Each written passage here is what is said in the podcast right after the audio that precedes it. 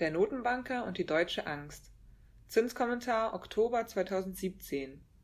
Die Bauzinsen haben sich im letzten Monat leicht reduziert, mit welchen Entwicklungen jetzt zu rechnen ist.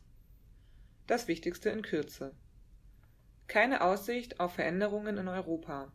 Die EZB hält ihre Politik der Niedrigzinsen und das Anleihenkaufprogramm weiterhin für angemessen.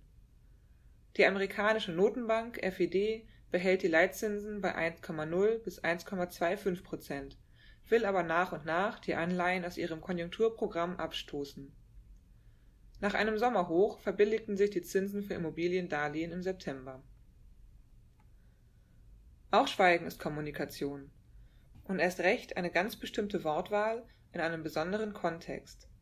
Mario Draghi, der Chef der EZB, nutzte auf der Pressekonferenz nach der letzten Ratssitzung ein ganz eigentümliches Wort.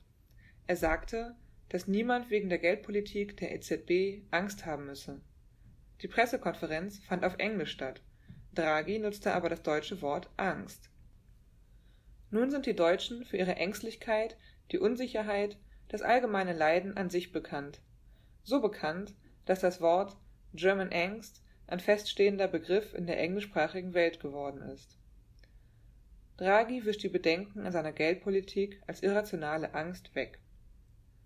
Die deutsche Angst hat aber auch etwas Irrationales, und so sagt Draghi an dieser Stelle zweierlei.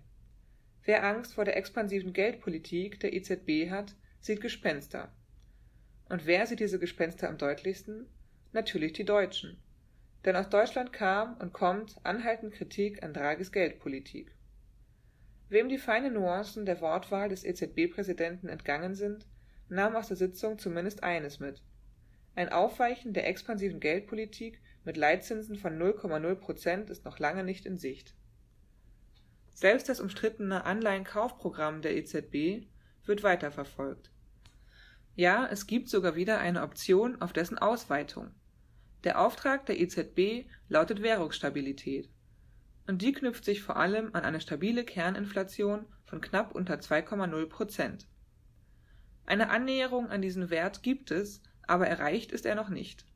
Für sein stoisches Zusteuern auf diesen Wert hat Draghi massive Kritik einstecken müssen, zuletzt vom Ex-Bundesbankchef Axel Alfred Weber.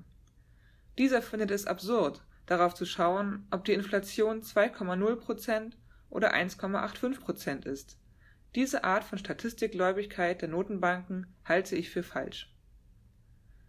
Die FED dreht langsam den Geldhahn zu. Ein Blick über den großen Teich zeigt, was die EZB nicht anpackt, wird in den USA jetzt zur wirtschaftlichen Realität. Die FED und ihre Chefin Janet Yellen zeigten sich bei ihrer letzten Sitzung am 20. September fest davon überzeugt, die expansive Geldpolitik weiter auslaufen zu lassen. Das bedeutet, das Überangebot von billigem Geld soll langsam, aber sicher zurückgefahren, der Geldhahn zugedreht werden, wenn auch zunächst in homöopathischen Dosen. Ein wichtiger Schritt ist dabei, die Anleihen aus dem Anleihenkaufprogramm der FED langsam wieder abzustoßen. Dabei handelt es sich um das Äquivalent des umstrittenen Anleihenkaufprogramms der EZB. Die FED hatte seit der Finanzkrise Anleihen im Wert von rund 4,5 Billionen Dollar aufgekauft Seit 2014 kauft sie keine neuen Anleihen mehr, ersetzte aber auslaufende Anteilsscheine immer wieder. Damit soll nun Schluss sein. Der Leitzins, das zweite wichtige geldpolitische Instrument der FED, verweilt in einem Korridor von 1,0 bis 1,25 Prozent. Diese Höhe wurde im Juni 2017 festgelegt. Doch auch das soll sich demnächst wieder ändern.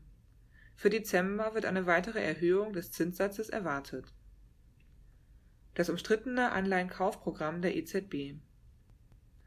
Im März 2015 startete die Europäische Zentralbank ein höchst umstrittenes finanzpolitisches Experiment. Sie begann damit, in großem Umfang europäische Staats- und Unternehmensanleihen zu kaufen. Derzeit in einem Umfang von 60 Milliarden Euro monatlich. Sinn der Übung: Die EZB presst Geld in den Markt und will mit dem Anleihenkaufprogramm Banken dazu veranlassen, Darlehen an Unternehmen und Privathaushalte auszugeben. Das soll die Konjunktur befeuern und die Inflationsrate erhöhen. Ein Preisverfall, Deflation genannt, würde auch den Wert von Immobilien negativ beeinflussen. Immobilien Scout 24 Zinsbarometer leichter Zinsrückgang im September. Im letzten Sommermonat zeigte das Immobilien Scout 24 Zinsbarometer einen leichten Preisrückgang für die Kredite bei allen Zinsbindungsfristen. Die Kredite mit zehnjähriger Zinsbindung landeten bei 1,23 Prozent, bei fünfjährigen Zinsbindungen wurde 0,97 Prozent aufgerufen, 15-jährige Kredite pendelten sich bei 1,62 Prozent und die Zinsen mit einer Zinsfestschreibung von 20 Jahren bei 1,81 Prozent ein. Niedrige Zinsen können auch dazu verleiten, eine Kreditsumme zu wählen, die zu hoch für das eigene Budget ist. Auf diese Gefahr weist die Stiftung Warentest in ihrer aktuellen Ausgabe von Finanztest hin. Wer, um sich die monatliche Summe leisten zu können, dann eine Minimaltilgung von 1,0 Prozent wählt, zahlt mitunter 50 oder 60 Jahre seinen Kredit ab das gilt aber nur, wenn auch die Anschlussfinanzierung zu ähnlich günstigen Zinsen möglich ist. Falls nicht und die Gefahr ist bei steigenden Zinsen ganz real, droht der Zinsschock und eine exorbitante Verteuerung bei der Anschlussfinanzierung. Deshalb gilt, rechnen Sie realistisch, wie viel Haus Sie sich leisten können, und tilgen Sie so viel wie möglich